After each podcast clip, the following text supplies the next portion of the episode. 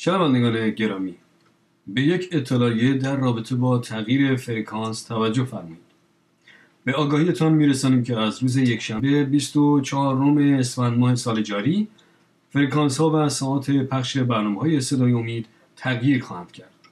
شما می توانید برنامه های صدای امید را از روز یکشنبه 24 اسفند ماه صبح ها رأس ساعت 8 بر روی فرکانس 9505 کیلوهرتز ردیف 49 متر و شبها رأس ساعت 20 بر روی ردیف 31 متر برابر با 15150 کیلوهرتز بشنوید.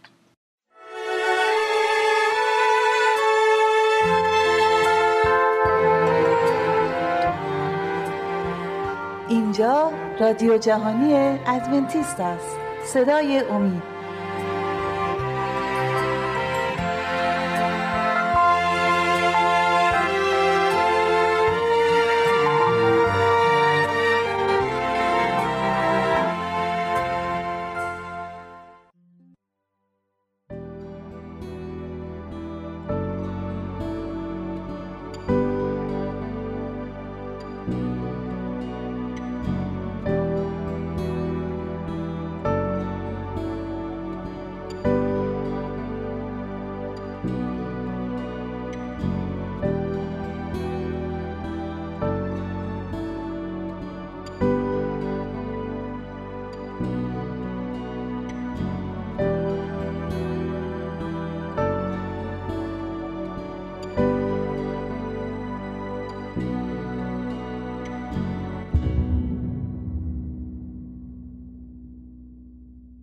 درود گرم و فراوان ما به بینندگان و شنوندگان عزیز برنامه صدای امید. شما را به این برنامه خوش آمد می‌گوییم و امیدواریم که از این برنامه بتونید تمتع وافری و کاملی ببرید. امروز در پیروی از بحثی که در برنامه گذشته داشتیم کماکان راجع به ازدواج به عنوان یک عطیه الهی صحبت خواهیم کرد و ببینیم که خداوند از این نقشه چه نظری داشت و ما چگونه می‌توانیم خیلی با دقت و با یک توجه خاصی از برنامه الهی پیروی کنیم.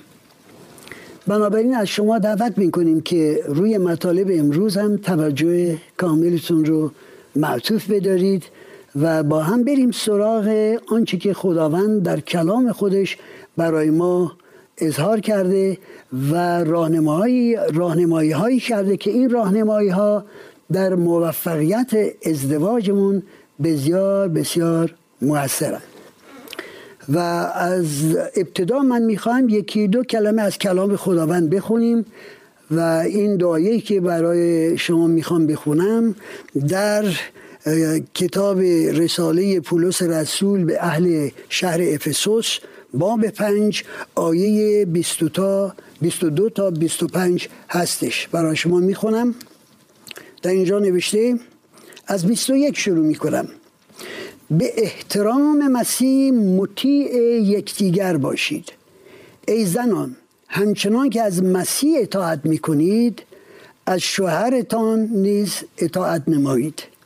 زیرا شوهر سرپرست زن است همانطور که مسیح سرپرست کلیساست و به همین علت بود که او جانش را فدا کرد و نجات دهنده کلیسا گردید. پس شما ای زنان باید در هر امری با کمال میل از شوهر خود اطاعت کنید. درست همان گونه که کلیسا مطیع مسیح است. و اما ای شما ای شوهران همسران خود را همانطور دوست بدارید که مسیح کلیسای خود را دوست داشت او حاضر شد جانش را فدای کلیسا کند. ما از نظر مدیریت سازمان ها به این نتیجه می رسیم که در هر سازمانی که بیشتر از دو نفر با هم همکاری دارند برای تحقق آرمان ها و هدف های اون سازمان. حداقل یک نفر باید مسئولیت این سازمان رو به عهده بگیره. ما در واقع تفکر مسیحیمون در مورد رهبری یک سازمان این است که رهبر بین مساوی هاست منتها یه مسئولیت بیشتری داره. حالا از این الگوی رهبری سازمان ها ما می‌تونیم این نتیجه رو بگیریم که در مورد ازدواج هم اگر ما رهبری نداشته باشیم با توجه به اینکه یک ازدواج یک واحد اجتماعی تشکیل میده روبروی با مشکلاتی میشیم. بنابراین خداوند خودش به دانش و معرفت الهی خودش چنین تشخیص داد که با اینکه زن و شوهر باید دائما با هم مشاوره کنند هم فکری کنند و تصمیم های مشترک بگیرند. ملوث مسئولیت نهایی رو به گردن شوهر می‌ذاره و میگه که شوهرها سرپرستی خانواده رو به عهده دارند و باید که از ایشون از شوهر اطاعت بشه. این اطاعت دال بر این نیست که شوهر به عنوان یک شخص مستبد بر خانواده خودش سلطنت کنه.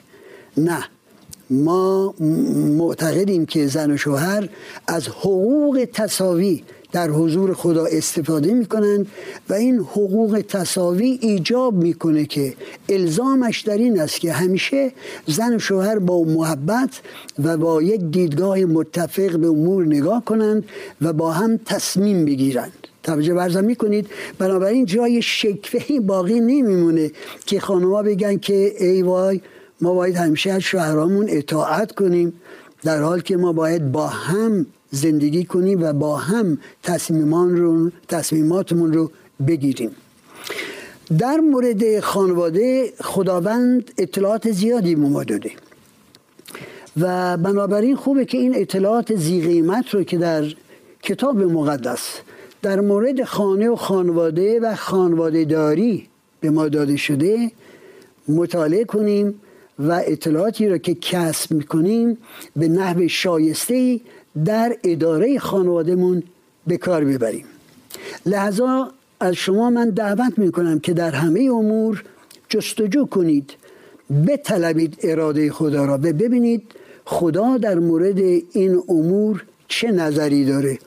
او خالق ماست. او هدفی برای خلقت ما داشته و ما باید هدف او را در همه امور جستجو کنیم.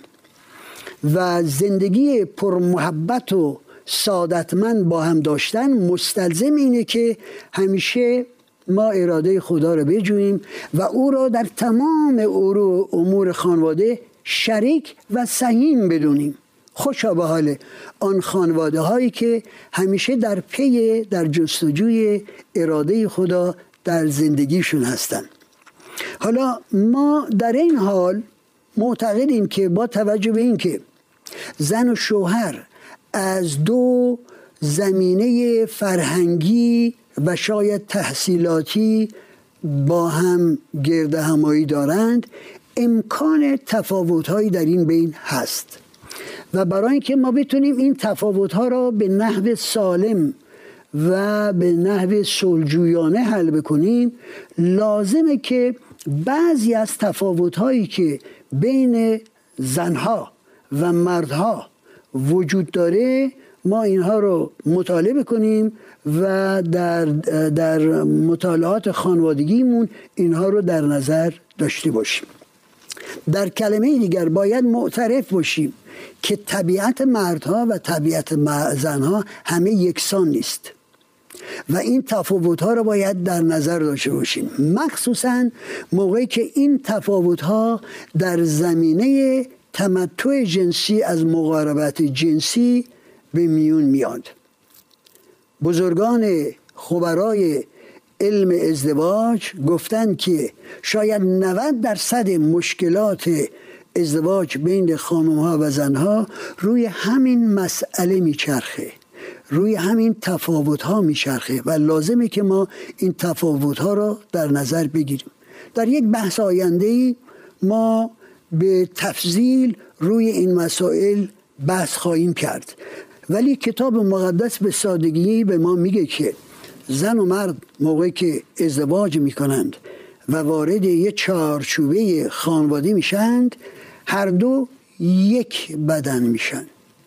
این یک بدن شدن بیشتر روی اساس مقاربت جنسی میچرخه و ببینیم که این یک بدن شدن چه مراحلی را داره و چگونه میشه تمدوی خیلی مورد رضای خدا ما از این یک بدن شدن ببریم. بنابراین میریم سراغ ایده مقاربت جنسی در این لحظه و فکر می‌کنیم که به طور کلی مقاربت جنسی بین یک زن و شوهر در یک خانواده بر روی سه اصل ممکنه باشه. این اصلها رو, اصلها رو یک یک مطالعه کنیم تا ببینیم خواست خدا برای ما در این مقاربت جنسی این عطیه بسیار زیبای الهی در چه سطحی باید باشه؟ سطح اول سطحی بیولوژیکی. ما انسان ها از لحاظ جسمی و بیولوژیکی احتیاج به تماس و بالاخره مقاربت جنسی با جنس مخالف داریم. بدن ما ایجاد ارز کنم که یک چیزهایی یک ارز کنم که موهبه ای می‌کنه که این موهبه رو ما نمی‌تونیم به شکل دائم در بدنمون نگه داریم. باید در مقاربت جنسی این موهبه رو با زنمون و زنها با شوهرشون شریک بشن و تمتع ببرن. بیولوژیک یا زیستی مقاربت زیستی کماکان در سطح حیوانی است. یعنی حیوانا هر وقت که احتیاج داشته باشند و جنس مادهشون آمادگی برای مقاربت جنسی داشته باشه مقاربت جنسی دارند روی هیچ مسئله دیگه حیوانات فکر نمی کنند. صرفا برای تولید مثل هستش.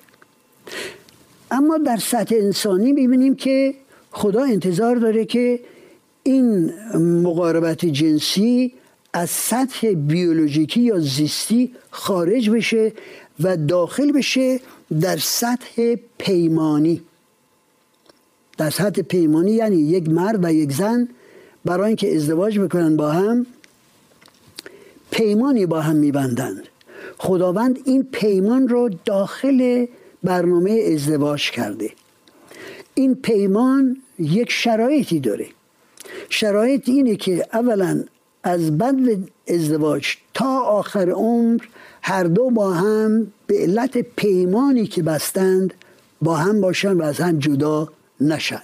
به همین دلیل که موقع ازدواج در اون مرحله اول ازدواج در کلیسا گفته میشه که ما هم پیمان هستیم تا مرگ ما را از هم جدا کنه. این هم پیمانی نقش الهی است نقش خداست. آدم و هوا تا آخر عمرشون با هم بودن. ابراهیم و سارا با هم زندگی کردن تا آخر. اسحق و زنش تا آخر با هم زندگی کردن. حالا کار نداریم که به خاطر دوری از اون نقشه الهی مشکلاتی در جامعه بشری به وجود اومد تعداد زوجات به وجود اومد. و گاهی اوقات انسان ها خارج از چارچوبه ازدواجشون دلشون می‌خواد که تمتع جنسی بیشتری ببرند از افراد دیگه. ملوز طبق نقشه الهی. زن و شوهری که با هم هم پیمان میشن هم پیمان میشن برای طول عمر. و هرگز نباید در این پیمان خدشه وارد بشه.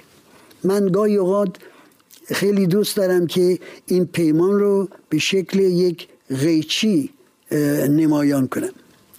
به این معنی که یک قیچی در وسط با یک قطعه از آهن به هم بسته شده و این قیچی هرچ که میان دو تیغش میاد می‌بره از بین می‌بره.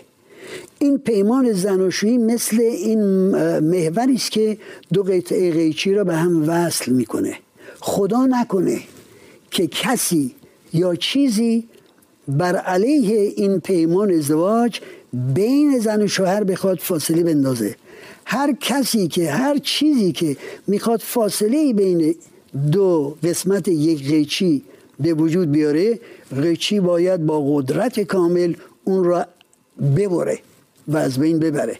و بنابراین در این چارچوبه ازدواج معتقدیم که زن و شوهر باید با تمام تخصیص نفس و تسلیم نفس به خدا سعی کنند.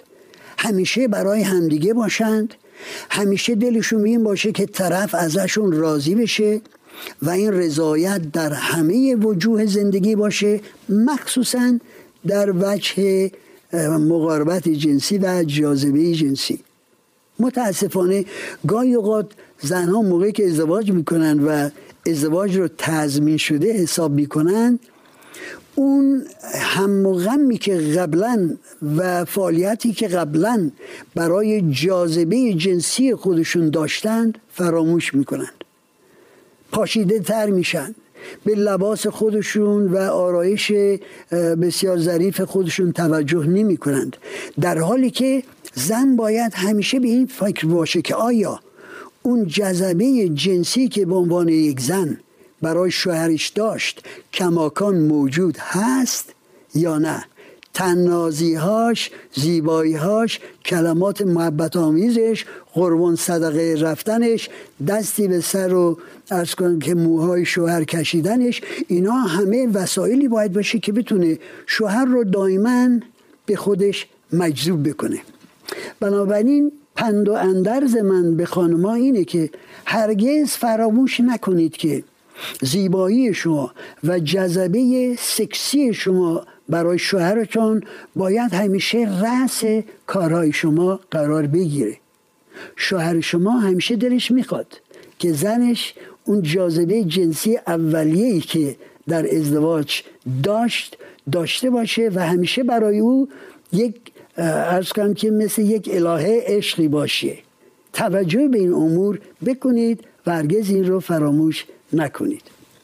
و اما بعد از اینکه ما پیمان زناشویی رو با هم داریم و امیدواریم که تا آخر عمر به این پیمان زناشویی وفادار باشیم خدا انتظار داره که یه مرحله نیز فراتر از این مرحله پیمانی برویم.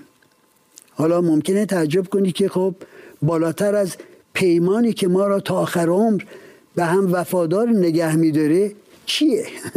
به نظر من این مرحله سوم را ما میگیم مرحله تایید شده از طرف باری مرحله تایید شده از طرف بار... از طرف باری بدین مفهوم که در همه امور زندگی از بند و ازدواج تا به انتها همیشه واقف باشیم.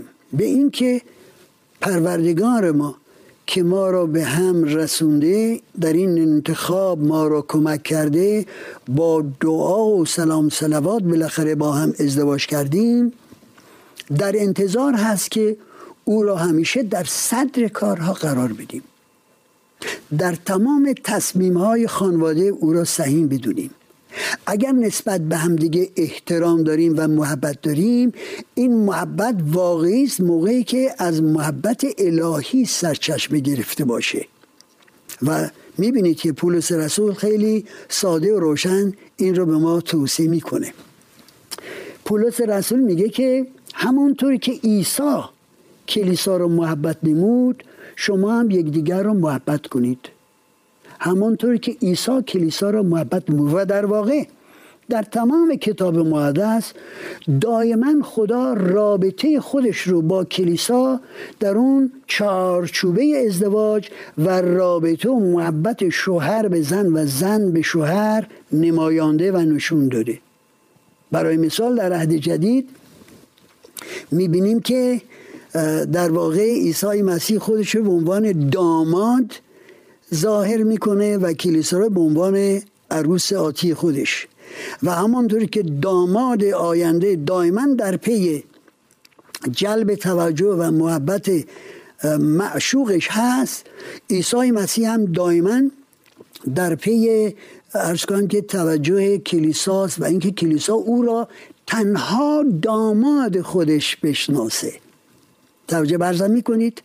حتی در عهد قدیم موقعی که خدا بحث از نافرمانی بنی اسرائیل می‌کنه میگه که بنی اسرائیل من مثل یک زن هرزی خودش رو به دیگران فروخته. هرگاه که بنی اسرائیل پی به سراغ ارز کنم که بت پرستی می‌رفت و از بت های ملت های اطراف خودش به عنوان معبود انتخاب می‌کرد خدا این رو مثال می‌داد به عنوان زنی که به پیمان زناشویش وفادار نمونده و پی مردان دیگه رفته.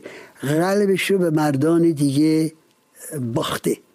در واقع در یک مورد می‌بینیم که حتی خدا برای نشون دادن این زنای ملت خودش یکی از پیغمبران رو انبیا رو وادار کرد که بره و یک زنی رو که هرزه بود به زنی انتخاب کنه و حتی موقعی که این زن وفادار نموند و خارج شد از برنامه ازدواج باز خدا گفت که برو اون زن رو از جایی که به عنوان برده می‌خوان بفروشن بخر به خونه بیار و او رو محبتش کن. خداوند دائما در پی این هست که پیروانش ایمانداران او را به عنوان یک دامادی ببینن که دائما در پی محبت زنش هست و وفاداری زنش رو ارزشمند قائل میشه. حتی در عهد جدید در کتاب مکاشفه یوحنای رسول این مسئله خیلی روشن و واضح دیده شده. به این ترتیب که در عهد جدید در کتاب مکاشفه در باب هفدهم زن هرزه رو به عنوان کلیسای غیر وفادار به مسیح خدا نشون میده. و در باب دوازدهم مکاشفه کلیسای وفادار مقدس و پاک رو به شکل زنی مینمایونه که لباس سفید بردهن داره تاجی بر سر با دوازده ستاره و از کنم که هلال قمر زیر پاش. یا ماه زیر پاش. به این ترتیب کلیسا رو به عنوان زن نمایش میده در کلام خداوند. بنابراین ما باید این سه مرحله ازدواج رو در نظر داشته باشیم و همیشه اطلاع بدیم. پیمان زناشویی ما را که از دامنه بیولوژیکی و زیستی خارج بشه و از حتی دامنه پیمانی خارج بشه و وارد دامنه اشتراک و سهیم کردن خدا با تمام امور زندگی داخل بشه. متاسفانه یکی از مشکلاتی که در ازدواج هست و آقایون گاهی اوقات این رو در نظر ندارند اینه که مقاربت جنسی رو فقط در سطح حیوانی یا زیستی نگاه می‌کنن موقعی که انسان مقاربت جنسی رو فقط برای ارزای خواهش جسم و تمتع جسمی در نظر می‌گیره سقوط می‌کنه در سطح حیوانی. انسان سقوط می‌کنه در سطح تمدو تمتع از مقاربت جنسی در سطحی که حیوانات تمتع می‌برن. و این مورد باعث اکراه و انزجار خانم میشه. بدین معنی که خانم همیشه انتظار دارند یک شوهر احتیاجات عواطفی اونها رو در نظر بگیره و فقط در پی تمتع جنسی نباشه. یک زن خیلی بیشتر از اون تمتع جنسی احتیاج داره که از لحاظ عواطف و محبت بهش رسیدگی بشه. این عواطف و محبتی که او رو ارضا می‌کنه و به همین دلیل آقایون باید توجه داشته باشند که قبل از اینکه در پی ارزای خواسته های جنسی خودشون باشند در پی ارزای خانوم با عواطف و احساساتش باشند. اون قربان صدقه ها رفتن اون ناز رو کشیدن اون هدیه دادن و اون یک مقدار ارز کنم که تماس های قبل از مقاربت جنسی که حکایت از عشق و محبت می‌کنه اینها را در نظر داشته باشند قبل از اینکه به فکر تمتع جنسی باشند. ما این مسائل رو در برنامه های آینده مطرح می‌کنیم و انشالله شما در این برنامه ها با ما باشید تا ما بتونیم با هم هم فکرهایی در این مورد بکنیم و بتونیم تمتع بیشتری لذت بیشتری از این موهبه که خدا به ما داده ببریم. ببریم. شما را به دست خدای توانا می سپارم و